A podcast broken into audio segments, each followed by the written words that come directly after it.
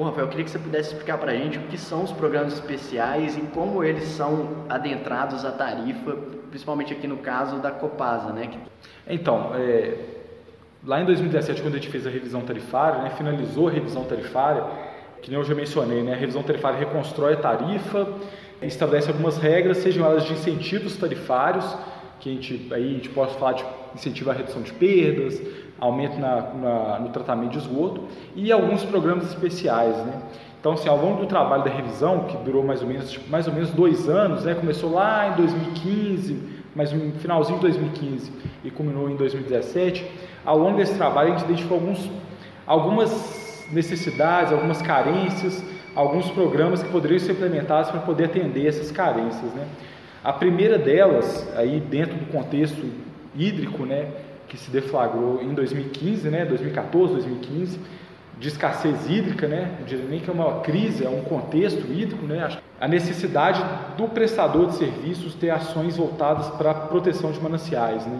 Então, assim, água é o insumo básico da prestação de serviço e o prestador deveria se atentar mais à, à melhoria da qualidade desse, desse, desse insumo, à manutenção dos recursos que hoje estão nos mananciais do prestador. Então, na conversa, nas discussões da revisão tarifária, a gente viu que a necessidade de construir esse programa e a gente motivou a Copasa a tentar estruturar um programa para a produção de mananciais e aí foi construído, foi apresentado, construído e apresentado pela Copasa o Pro Mananciais, que é um programa de ações é, para a produção de mananciais que tem algumas linhas interessantes que eu diria, principalmente relacionadas à governança das decisões quais ações devem ser tomadas ou a, a, a, quais ações devem ser realizadas dentro de cada manancial em cada município.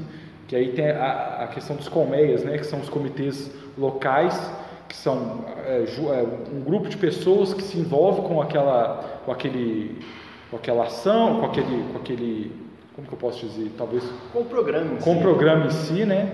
Então eles se envolvem com aquilo ali e tomam as decisões e aí dentro de um cardápio de ações a Copaz, junto com esses outros atores locais, promovem as ações naquela localidade para poder preservar os mananciais daquela localidade. Tendo esse programa estruturado, o que a gente procurou fazer na revisão tarifária foi exatamente garantir o recurso, no caso de meio por cento da receita do prestador, aí pegando a referência da Lei Pial. Então, foi a principal referência para a gente foi a Lei Pial, mas também pensando no programa estruturado que a Copasa apresentou, e garantia do recurso e a fiscalização da execução daquele recurso. Então, a gente garantiu meio por cento, definiu algumas regras, que é o atendimento a essa governança com os comitês locais, algumas regras contábeis e extracontábeis para poder para que a Copasa comprove a execução daquele programa. E aí você tem uma estrutura regulatória de fiscalização de, de, desse programa. Então, ao longo dos anos, a gente elaborou alguns relatórios mas anualmente vão ser elaborados relatórios para poder exatamente perceber se a Copasa está executando ou não financeiramente. Aí é um detalhe: a Arsai se limita a fazer a, a verificação financeira da execução e não a execução da ação em si. É, dentro desse programa que foi apresentado pela própria Copasa. Então, na revisão tarifária, identificando essa necessidade de ações voltadas para a produção de mananciais, a Arsai incorporou na tarifa esse programa. E aí, ao longo do ciclo tarifário, é feita a fiscalização também. É, aí, no caso, inclusive, né, atualmente já já está rodando nesses né, colmeias, né, é, que, que, envolvem o pessoal da Copasa, o pessoal do município, da Secretaria de Meio Ambiente, muitas vezes, é o pessoal dos produtores rurais que tem que ser né, aproximado, porque normalmente os mananciais, as áreas de, de recarga dos mananciais, elas não são de propriedade da Copasa. Então Sim, ela tem que se envolver com os donos daquelas terras, né? É verdade. E inclusive aí tem os recursos para ajudar ali a fazer, digamos, a proteção né, da mata ciliar, das áreas de preservação permanente, barraginhas, enfim, uhum. para uma melhoria tanto de quantidade quanto de qualidade da Isso. água, que é o principal objetivo aqui. Então, alguém que esteja ouvindo, que seja dos municípios, né, que seja vereadores, procure saber se tá, já está rodando é. a sua cidade, se, se não tiver, a intenção da Copasa é de estar em todos os 642 municípios que ela presta serviço. É, nesse sentido, acho que é legal destacar que, assim, dentro dessas regras que a SAI estipulou, tem regras de transparência, né? Se você, quem tiver interessado para poder saber mais sobre esse programa, se você for no site da Copasa, tem um link específico para mananciais que mostra todos os municípios que têm o colmeia. Então, se você é de um município talvez não tenha e queira se envolver e tal, então assim, você tem como saber a partir do site da Copasa, é um, é um site que mostra bastante informação de execução em cada, cada localidade, acho que ficou muito legal essa apresentação que a Copasa colocou no site dela. Então, dentro dessas várias regras de fiscalização que, a Arsai estipulou, regras contábeis de prestação de contas, também tem a, as regras de transparência que a Arsai colocou para poder mostrar, se justificar esse meio por cento da receita que está na tarifa só para isso. Através de um controle social, né? É, um controle social. É, transparência.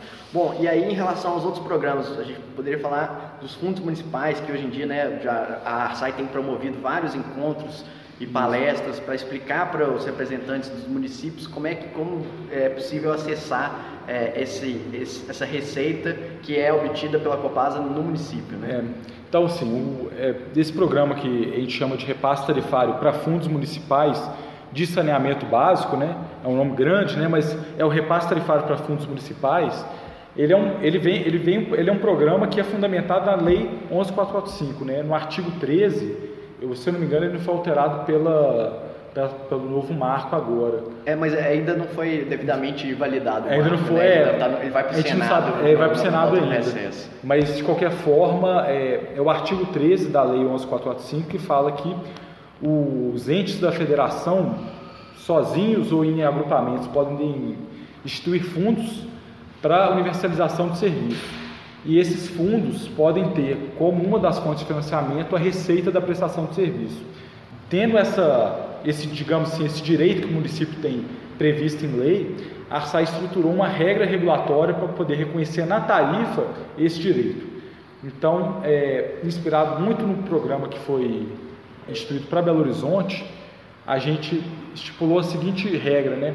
O município que tem um fundo municipal, um plano municipal de saneamento básico, um fundo municipal de saneamento básico, um plano municipal de saneamento básico. Devidamente atualizado, né? Devidamente atualizado. E é, um conselho para poder fazer a gestão desse fundo, fazer o acompanhamento do fundo, aí o conselho não necessariamente tem que ser de saneamento, pode ser o conselho de meio ambiente ou de saúde, ou um outro qualquer, mas que esteja legalmente designado para poder fazer a verificação desse fundo, esse município pode chegar, sai, solicitar habilitação do repasse tarifário. Esse repasse tarifário ele vai ser construído a partir de 4% da receita que o município obtém com a prestação de serviço que o município tem de receita, né? A Copasa tem, o prestador tem de receita naquele município com os serviços prestados, então 4% dessa receita que a Copasa tem. Estou falando Copasa, mas essa regra vale para todos os prestadores regulados pela Arsai.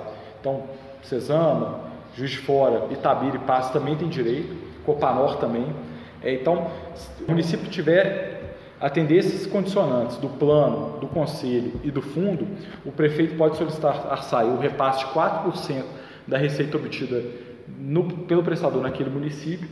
Aí a SAI vai colocar essa receita, esses 4%, na tarifa da Copasa. Lembrando, a tarifa é única, então, se um município do norte de Minas, do sul, solicitar esse, essa receita, vai entrar na tarifa vai ser paga e diluída por, por vai, todos vai ser Exatamente, vai ser diluído para todos os usuários da Copasa, mas, por outro lado, todos os municípios têm direito, é só atender as condicionantes, então todos os municípios podem é, receber esse repasse, e aí a gente vai incluir isso na tarifa e o prestador de serviço, no caso da Copasa, vai fazer esses repasses com uma frequência a ser acordada com o município e, essa, e esse repasse vai ser fiscalizado pela ARSAI. Em que medida? Na medida como, é, de como e quando, quanto, na verdade, a Copasa repassou para os fundos. Porque a fiscalização do fundo municipal, e é que é feito com recurso, é feito pelos órgãos de controle externo. No caso, Câmara Municipal, Tribunal de Contas, Ministério Público. Esses vão ficar, esses órgãos, aí teve vários, várias reuniões com esses órgãos para poder explicar o mecanismo e fazer esse arranjo com a Arsai. Todos esses órgãos vão participar do controle externo ou controle daquele fundo do que é feito com aquele fundo. E aí ele tem que ser gasto com saneamento. Com aquilo que é definido no plano. Aí não necessariamente água e esgoto, pode ser resíduos sólidos e drenagem, inclusive nas regiões em que a própria Copasa não atua, né? Algum distrito que a Copasa não tem no contrato. Ou zona rural, né? Ou zona rural. Então, assim, esse, esse foi um mecanismo que a ARSA identificou essa metodologia ela foi consolidada em 2018, então ela não foi consolidada em 2017. Ela foi prevista na revisão e consolidada em 2018. E aí é importante sacar, essa fiscalização que a Arsai faz, ela é uma fiscalização do quanto que a Copasa repassou para os fundos, mas além da gente é, fazer a fiscalização, a gente manda esse relatório de fiscalização para esses órgãos de controle externo. Então, esse órgão de controle externo tem informação daquilo que, de quais municípios têm o repasse e quanto que eles deveriam receber. E aí eles vão poder fazer com os procedimentos deles aquilo que é necessário para ver se o fundo está sendo utilizado da forma correta, tal que é, um, que é um problema, né? Fundos públicos, a gente sabe dos problemas que existem, né? Mas que dentro desse arranjo foi o que a gente conseguiu entregar. Que eu acho que é tipo assim, é uma política muito interessante para poder reforçar o saneamento no município, né? E que, é, que para executar, tipo, para poder universalizar. E prever justamente o, o, planejamento, né? Através dos planos municipais. Exatamente, planos atualizados. Então, assim, inclusive, o recurso do fundo pode ser utilizado para atualizar o plano, mas o, a, a, condição é que o, já existe o plano. Então, você não pode previamente autorizar uh, o repasse tarifário sem ter o plano, né? Certo. E aí o município que tem interesse, existe, digamos, uma data limite aí para ele entregar essas compro os comprovantes de que ele atende às condicionantes? É, o que, o que acontece? O município pode pedir esse repasse a qualquer momento. Então, assim, ele pode pedir, sei lá, 31 de janeiro, 31 de dezembro, qual data que for. A questão é o momento que vai ser reconhecido na tarifa. Como tem um prazo para poder fazer a fiscalização, identificar quais municípios são habilitados, o próprio cálculo tarifário e o prazo para a gente fazer o cálculo tarifário, a gente pede que o município apresente as suas documentações e tenha seu fundo habilitado até o último dia do ano anterior ao reajuste que vai ser reconhecido. Dando um exemplo, no caso, é, se o município, vamos pensar em 2020, se o município entregar até dia 31 de dezembro de 2020 e ter o recurso, o fundo habilitado, ele vai ter seu seu repasse reconhecido no reajuste de 2021. No caso, vai ser uma revisão da Copasa, mas em 2021. Se ele entregar no mês de janeiro, ele só vai ser reconhecido em 2022. Então tem essa regra exatamente percebendo alguns prazos que a Arsai tem de ter para poder fazer, é, fazer os cálculos, o próprio cálculo tarifário que demora um determinado tempo. Então foram prazos que a gente estabeleceu. No caso específico desse ano, é, o prazo foi prorrogado até final de fevereiro. Então, o município pode apresentar as documentações até o final de fevereiro de 2020 para ter o recurso reconhecido em 2021.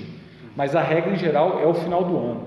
Esse ano é que a gente fez uma coisa diferente, até porque a, a divulgação do, do mecanismo se deu muito no final do ano. Então, teve a divulgação no final do ano, então não daria tempo para os municípios apresentarem até o final do ano. Aí fez uma prorrogação. Certo. E em relação a outro programa especial, que é o subsídio entre Copasa e Copanor, Isso. que também é reconhecido na tarifa da Copasa. É, eu diria que Copanor é, é tema para um episódio único no podcast, sabe? O que é Copanor, quais são os problemas, quais são as dificuldades, quais são as configurações que a Copanor tem em termos de, de projeto, né? que é uma região mais carente, uma tarifa necessariamente menor que o da Copasa. É, inclusive um episódio sobre Copanor seria razoável para poder justificar o, o, esse mecanismo que existe hoje, né? É. Porque se você fala assim, é, às vezes, bom, então vamos lá, gente, existem, existem justificativas muito é. plausíveis que levam é, em consideração para que haja esse subsídio Copanor, por é. conta das condições da, da, da, localidade e da prestação Isso. específica dela. Exatamente. Então, só vou fazer uma pincelada no que é o mecanismo não vai trazer esse contexto histórico que justifica a chegada do mecanismo, mas, mas é, dentro da revisão do Copasa, várias discussões foram feitas, né, já mencionei isso, e uma delas é, são os problemas que a Copasa Copanor enfrenta para poder fazer o financiamento, principalmente dos investimentos na prestação de serviço. Né? A Copanor originalmente foi pensada para ter um financiamento de investimentos vindos do Fundo Estadual de Saúde, só que esse Fundo Estadual de Saúde teve o interrompimento desse repasse. A interrompendo esse repasse, a Copanor ficou sem um recurso para poder fazer investimento na universalização do serviço. E aí, uma das soluções que foi criada foi exatamente essa do subsídio Copanor. Né? A Copasa é, o, é a, a, controladora né, da, da Copanor, a Copanor, por sua vez, é uma subsidiária integral da Copasa, e aí você tem essa, essa, essa construção de mecanismos exatamente para poder financiar os investimentos. Como que as, qual que é o fundamento dela? Tipo, o, o, usuário da Copasa vai pagar mais ou menos 1% da tarifa, mais ou menos, né, em torno de 40 milhões. O usuário da Copasa vai pagar esses 40 milhões para a Copasa e a Copasa vai fazer o, o aporte de recursos na Copanor, tanto para investimentos como para manutenção. Então, na revisão tarifária de 2017, esse recurso foi colocado. Então, foram colocados 40 milhões, mais recursos necessários para poder pagar os impostos gerados a partir desse aumento de receita. E aí, é, esses recursos são repassados da Copasa para a Copanor e a Copanor faz a execução desses investimentos da manutenção. E aí, onde que entra a Arsai nessa história? A Arsai garante o recurso na Copasa, quer dizer, do usuário da Copasa para a Copanor, e aí a ideia da Arsai poder fazer todo o acompanhamento desse recurso, dando transparência, que eu acho que é o ponto principal do subsídio que a gente fala muito de subsídio cruzado, de município para município, né, tarifa única da Copasa, só que esse subsídio é pouco transparente, né? E esse subsídio da Copanor é um subsídio transparente. A Arsai faz o acompanhamento de tudo, desde da, da alocação de recursos na tarifa até a execução, passando a execução dos investimentos e manutenção, passando pela, pela, desse, pela identificação desse aporte. Então, quando a gente faz a fiscalização lá na Arsai, a gente observa esses três pontos se a tarifa entregou tudo que deveria entregar para poder fazer os, fazer os aportes na Copanor, se a Copasa fez o devido aporte e como a Copanor está executando. Se ela está gastando com manutenção, se ela está fazendo os investimentos e se eventualmente esses investimentos e essas manutenções não estão sendo feitas, a gente faz compensações da tarifa da Copasa. Então, se a Copanor eventualmente não executa do jeito que deveria executar, a, tarifa da Copasa fica menor. A gente compensa negativamente, ou seja, tirando, reduzindo a tarifa da Copasa. A grosso modo é isso. O subsídio é um subsídio do usuário da Copasa para o usuário da Copanor, no sentido de ele fazer uma arrecadação de 40 milhões anuais para serem direcionados para investimentos, para investimentos e manutenção naquela região. E um ponto interessante é, é um recurso não oneroso. Então, esse recurso que é repassado do usuário da Copasa para o usuário da Copanor em prestação de serviço, investimento, manutenção, ele em nenhum momento vai ser remunerado, nem na tarifa da Copasa, como na tarifa da Copanor. Então, essa foi uma configuração que foi construída ao longo da revisão tarifária, muito polêmico, várias discussões foram feitas em cima, mas a gente vê um direcionamento mais constante de recursos para a Copanor. Assim, esse é um ponto fundamental, tipo, a oscilação de repasse de recursos para investimento na Copanor vindo do Fundo Estadual prejudicava um pouco a elaboração dos projetos, dos investimentos lá. Com esse aporte de recursos mais constante, a Copanor tem capacidade de fazer investimento de uma forma melhor. Então, assim, alguns benefícios são oriundos dessa, desse, desse, desse subsídio, mas é, é, um subsídio do usuário da Copasa, então não sai do lucro da Copasa, é um subsídio do, do usuário da Copasa para a Copanor, para os investimentos e manutenção da Copanor, obviamente sem, sem remunerar esses investimentos. Esses investimentos são não onerosos, então não são remuneráveis. Pois é, o que eu vejo, inclusive, nas fiscalizações, quando eu tenho contato com o pessoal da Copanor, é, é justamente um, um, alívio através desse recurso que chega. Por exemplo, a questão de obras paradas, né? retomar as obras, é. retomar o atendimento, ter uma garantia mínima de análises, por exemplo, de questões de laboratórios, fazer as análises, fazer as coletas, de pessoal, inclusive, né? Porque às vezes era um encarregado responsável por 50 localidades, rodando estrada de terra com um carro já tinha lá os seus mais de 200 mil quilômetros rodados, enfim. Então era muito, ah, eu via como os funcionários às vezes se sacrificavam e aí quando houve o aporte de recursos pôde haver subdivisão dos encarregados responsáveis, né, e uma estrutura melhor para a prestação do serviço. Isso.